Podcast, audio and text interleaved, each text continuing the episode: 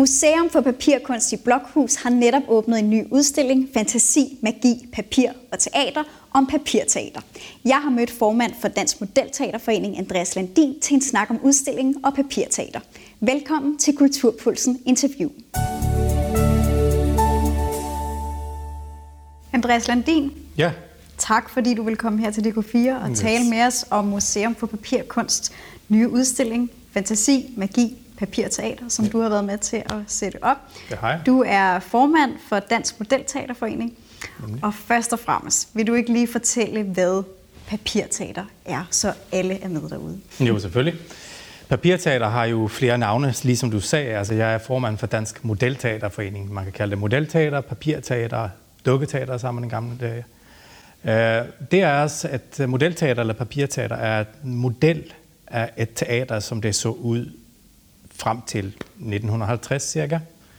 Altså et øh, teater, som har en forside, øh, og som har flade kulisser og dekorationer, og små figurer, der er også flade.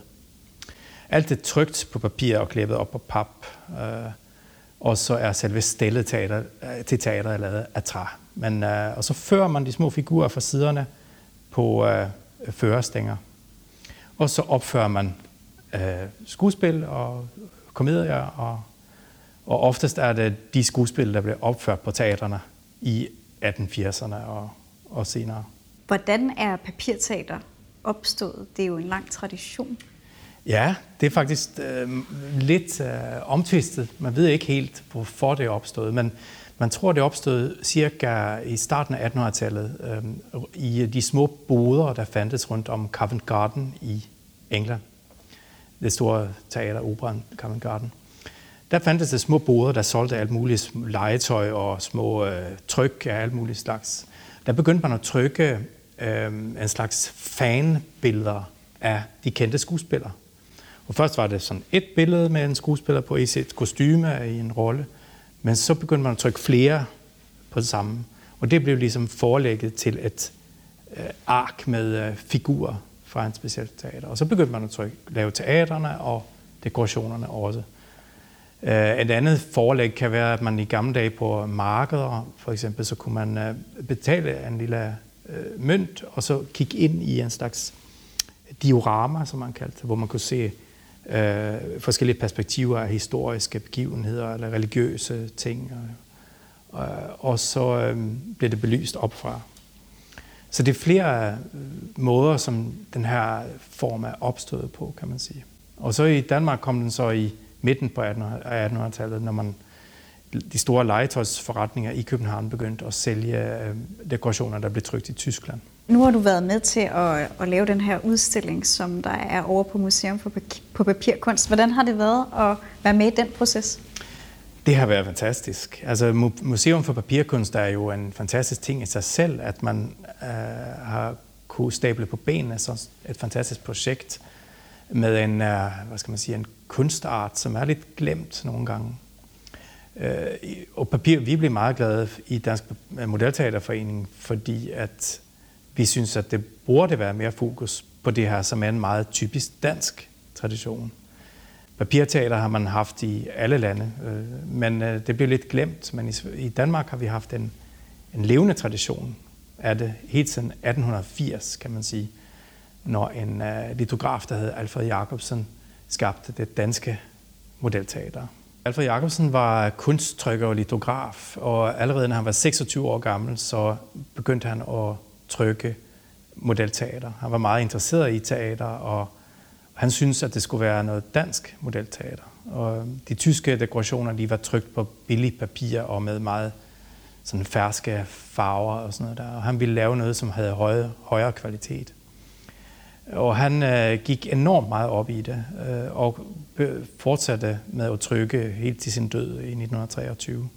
Og det var det, som lagde grunden til øh, den danske modelteater-tradition, som findes stadigvæk end i dag. Hvordan er det med, med dansk øh, papirteater? Er det, øh, hvad er det, man ser på papirteateret? Er det nogle forestillinger, som man kunne se rigtigt i teatret dengang, eller hvordan fungerer det? Ja, det, var det, det er det nemlig. Altså, til og med er det sådan, at hvis du kigger på figurerne, så kan du se, øh, altså man kan genkende specielle danske skuespillere fra 1800-tallet. Øh, men meget, man tog repertoireet lidt fra det kongelige teater, men mest fra, fra de mindre teater i København. Øh, Folketeateret, øh, Casinoteateret, som lå næsten ved Amalienborg, men som er, er reddet ned i, i dag. Øh, meget af stykkerne, Alf e. Jacobsen havde en idé med, at han ville lære danske børn øh, at være lidt mere nationalistiske. Altså, nationalismen var jo ret stor i slutningen af 1800-tallet, især efter krigene øh, med Tyskland. Og, så han ville, at, at børnene skulle lære noget om dansk historie. Så for eksempel et stykke, som var meget stort, var Gøngehøvdingen, som handler om mm, jo øh, frihedskrigene mod Sverige. Øh, og, men nogle af stykkerne var også rent underholdningsstykker. Det, der gik på teaterne, for eksempel Kaptajn Grants børn, eller Jorden rundt i 80 dage, som var ren underholdning, kan man sige. Men som var den tids øh, musicals og øh, ja, underholdning. Det indeholdt sange, og det var nogle store, flotte øh, dekorationer, som også gjorde sig godt på et modelteater. Under krigen så blomstrede interessen for modelteater op igen øh, på grund af lukketiden. Fordi at øh, man måtte jo ikke gå udenfor, og det, man skulle, øh, det skulle være mørkt. Og pludselig så begyndte øh, familier at lege med dukketeater igen. Og der var der en uh, fantastisk tegner, der hed Alex Sækker, der skabte nye, et nyt teater og nye stykker. Uh, og mange af dem blev ligesom et symbol for frihedskampen også, kan man sige. Det var altid handler om det onde mod det gode. Det var Robin Hood, det var de tre musketerer, det var som et symbol for, for øh, øh, modstandskampen simpelthen. Man kan også sige, at den, den periode minder om den periode, vi lige har været igennem. Øh, og vi har faktisk også set et, et forøget interesse, en forøget interesse for modelteater i den her periode. Øh, at børn og voksne er begyndt at lege med det igen. Så de har savnet at gå i, gå i teateret, så har de taget det med hjem i stedet for at Netop. lave det? Ja, ja. ja. Jamen det er selvfølgelig. øhm, vil du ikke fortælle lidt mere om det her med traditionen for papirteater? Øh, hvordan du ser den øh, herhjemme som specielt til forskel fra andre lande? Ja, som du kan høre, så er, er jeg ikke dansker, jeg er svensker, men jeg, når jeg kom til Danmark, så havde jeg som barn først set modelteater i fjernsynet. Og så øh, uddannede jeg mig til operasanger på det kongelige teater, og så så jeg Øh, det her proscenium, som vi kalder, altså forsiden af teater, hvor det står, jeg ej blot til lyst. Øh, og så gik jeg gennem Købmagergade, og der på det tidspunkt lå stadigvæk en butik, der solgte modelteater, der hed Prios. Og så det her proscenium i miniatyrer.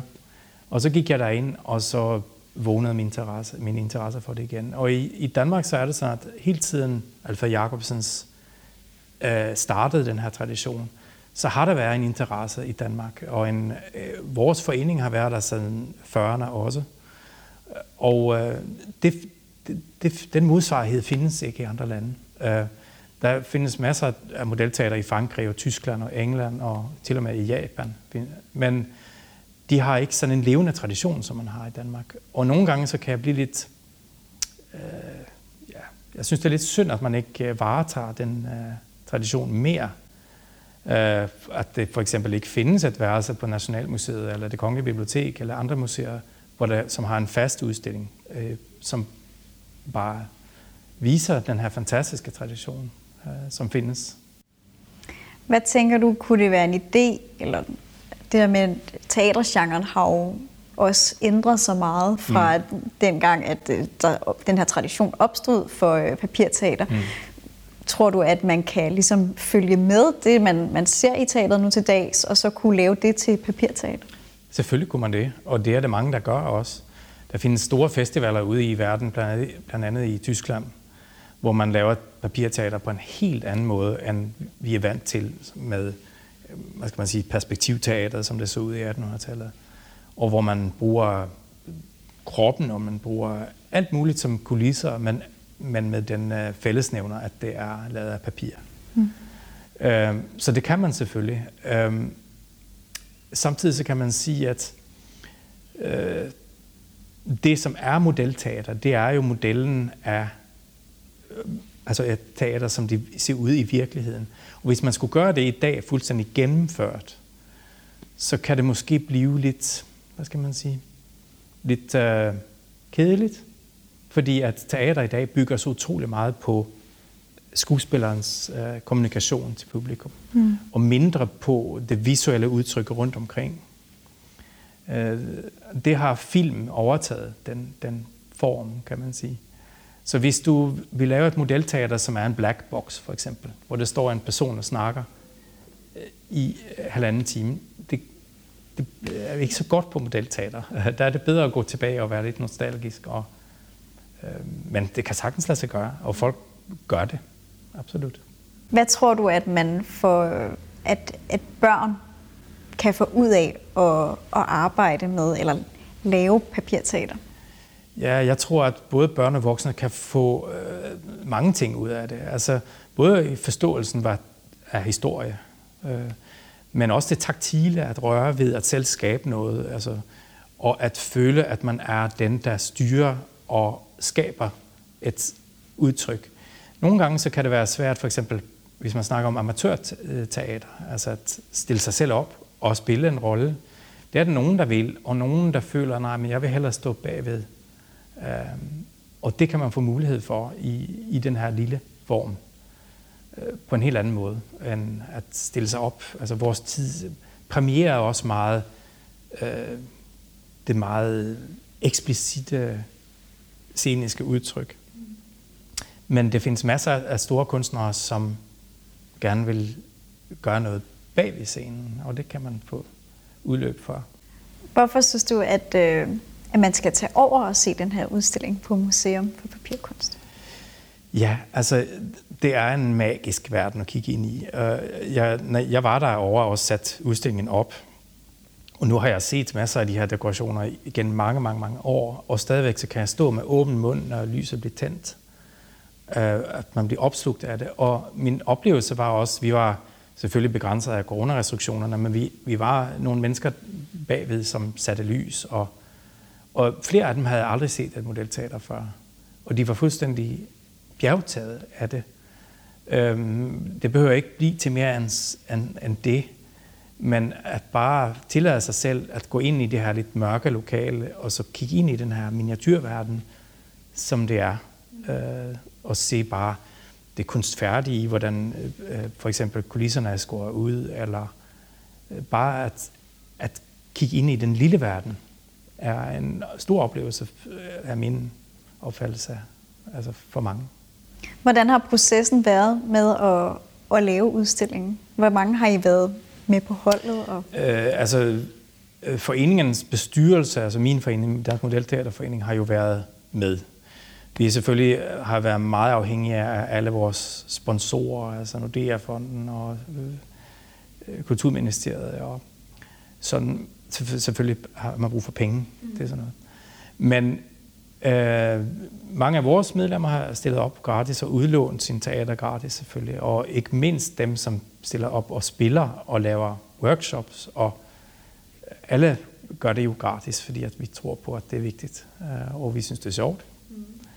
Øhm, og så samarbejdet med Museum for Papirkunst har været fantastisk, fordi at de har været så interesserede og øh, ydmyge også inden for det, vi kan, og, og engagerede. Øh, og det er vi ikke så vant til.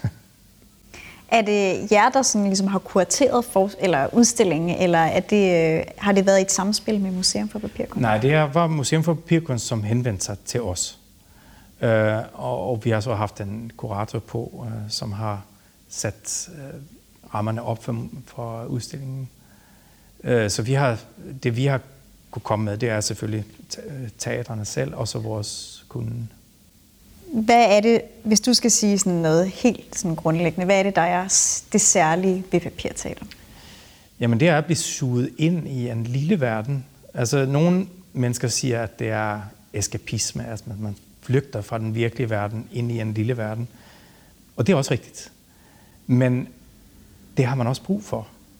Altså, ligesom det står over på scenen, det står, ej blot til lyst, betyder ikke, at man kun skal gøre det for at udvikle sig selv, eller at det har en nytte øh, med det, man laver.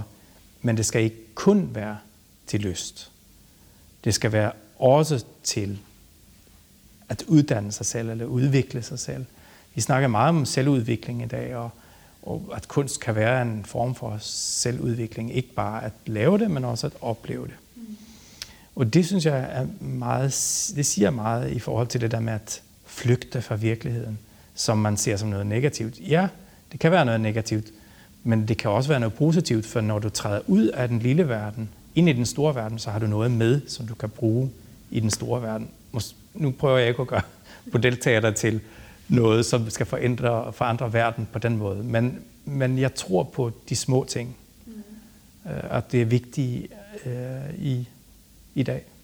Hvordan blev du selv introduceret for papirteater? Du sagde lidt det her med, at du gik ned af, af strået, ja. og så gik du ind i den her butik. Var det der, at, at øh, interessen for papirteater startede for dig? Ja, den, den startede faktisk tidligere, fordi at jeg, der var nogle udsendelser, Dansk, Danmarks Radio lavede i samarbejde med, med Svensk Fjernsyn en uh, serie med programmer i 80'erne, når jeg var barn. Og der uh, handler det både om, at man så altså, gamle, rigtige modelteater, og så handler det også om bare at lave et modelteater af en papkasse. Og det lavede jeg så. Øh, så det, det var der, det startede, og det var derfor, jeg kunne genkende den, når jeg gik ned ad Købmagergade, og lige før Rundetårn, så lå den her butik, med, øh, som havde et lille, øh, ja, en lille kasse, hvor det var et proscenie, og oh, så kunne jeg genkende det, og så gik jeg op på første salen, og der, der var så den her butik. Tror du, at, at, øh, at børnene, der besøger Museum for Papirkunst, at de kan ligesom blive hævet ind i den her verden, øh, ligesom ja. at du blev det dengang. ja, det er jo så spørgsmålet. Mm. Det er jo ligesom med alle andre kunst, og med musik, og også med klassisk musik, eller som jeg arbejder med. Altså, nogen bliver, og nogen bliver ikke. Uh, sådan er det jo. Mm. Jeg tror helt klart, at der er sådan, næsten alle børn er fascineret af miniatyrer af, af forskellige slags. Jeg tror ikke, at et barn går fuldstændig uberørt igennem det her og kigger i sin mobiltelefon. Det tror jeg ikke. Men hvor meget det ligesom åbner øjnene for en ny hobby, eller at bliver til noget, øh, som fylder i den persons liv, det ved jeg ikke. Selvfølgelig, børn i 1800-tallet, de relaterede jo modellen til noget, som de så i virkeligheden. De her teater var meget dyre at købe, så det var ligesom borgerskabets børn, der havde råd til sådan et teater. Øh, det var også sådan, at de, i 1800-tallet var det ikke noget, der hed børneteater. Øh, børnene var med sine forældre i det kongelige teater eller andre teater og så teater, der var skabt for voksne. Øh, men de kunne relatere til det, de havde set i virkeligheden, øh, til det her model, den her model. Og det kan jo børn ikke i dag. Fordi at det er noget helt særligt og noget helt tredje og noget, som de aldrig har set før. Måske har de ikke engang været i et gammeldags teater og ved, hvordan det fungerer. Mm, men, men den, det kan også noget. Altså at noget er helt nyt og anderledes, og det tror jeg på. Og det er ligesom med klassisk musik, man spørger tit om øh, fremtiden for klassisk musik. Og fremtiden for klassisk musik, det tror jeg, hvis man, altså selvfølgelig musikken i sig selv, men, men også det, at det bliver skabt uden mikrofoner, uden forstærkning, uden at det er helt akustisk altid som jo er så fjernt fra hele vores digitale verden. Og derfor bliver det nyt og anderledes. Hvordan er det så på Museum for Papirkunst? Hvad er det, man kan forvente at se der? Altså, vi har de forskellige medlemmer fra foreningen, blandt andet mig selv, har fundet teater frem fra der, der, deres egne samlinger. Uh, og der er 15 uh, øh, modelteater af forskellige størrelser. Man, de findes i forskellige størrelser som er belyst øh, med øh, scenografi fra forskellige stykker. Og udover det, så kan man så se rigtige modelteater, altså folk, der spiller modelteater i øh, skoleferierne blandt andet, så er det blandt andet øh, Per Brink Abrahamsen, som i mange år havde Svalegangens modelteater i Aarhus, hvor han spillede øh, modelteater for masser af mennesker i mange år. Han, det, det findes ikke mere, men han spiller stadigvæk modelteater og på et meget højt professionelt niveau, vil jeg sige. Og han er der blandt andet og, og spille. Plus at vi har medlemmer af foreningen, der kommer og underviser mennesker i, hvordan man leger med dukketeater eller modelteater. Altså hvordan man klæber dekorationer og figurer op og skærer dem ud, og hvordan man bygger et teater, og hvordan man, man sætter lys på. Og så det er mange forskellige øh, ting, der sker på museet. Så det er både for øh, familier og, og børn, der ligesom kan komme og, og lære at lave papirteater? Og, det, er, ja. det er det, ja. Mm. Og det er netop det, som papirteater kan som form og som hobby og som legetøj, at det kan engagere så mange forskellige generationer. Øh, det blev skabt som en slags legetøj i sin tid, men meget hurtigt så fandt man ud af, at det var svært for børn selv at bygge et teater, eller selv at skære ud eller klæbe op. Så det blev meget tidligt noget, som børn og voksne lavede sammen. Jeg vil næsten sige, at det var den, det første slags legetøj, som børn og voksne legede med sammen. Øh, så på den måde, det, sådan er det stadigvæk i dag. Det er virkelig øh, mange ældre mennesker, som leger med deres børnebørn, for eksempel. En anden ting, som, faktisk, som man også kan se, det er dronning Margrethes dekoupager. Dronning Margrethe var med og, og lavede, har lavet flere forestillinger sammen med Per Brink Abrahamsen i Aarhus. Hun lavede uh, scenografi til et, øh, et stykke, som hedder Skibstrangens fortælling for nogle år siden. Og de er dekopager, som hun brugte, eller som hun lavede, øh, dem kan man også se. Hun, øh, dronningen er meget interesseret i papirteater også, og synes, det er et sjovt medium, og det er vi glade for, selvfølgelig. Andreas Landin, tusind tak, fordi du ville komme her på DK4, og øh, ja, pøj pøj med, øh, med udstillingen. Jeg håber, at der er mange, der kommer forbi og ser jeres fine papirteater. Det gør jeg også. tak. tak. Udstillingen Fantasi, Magi, Papir og Teater på Museum for Papirkunst i Blokhus kan besøges nu og frem til 27. februar 2022.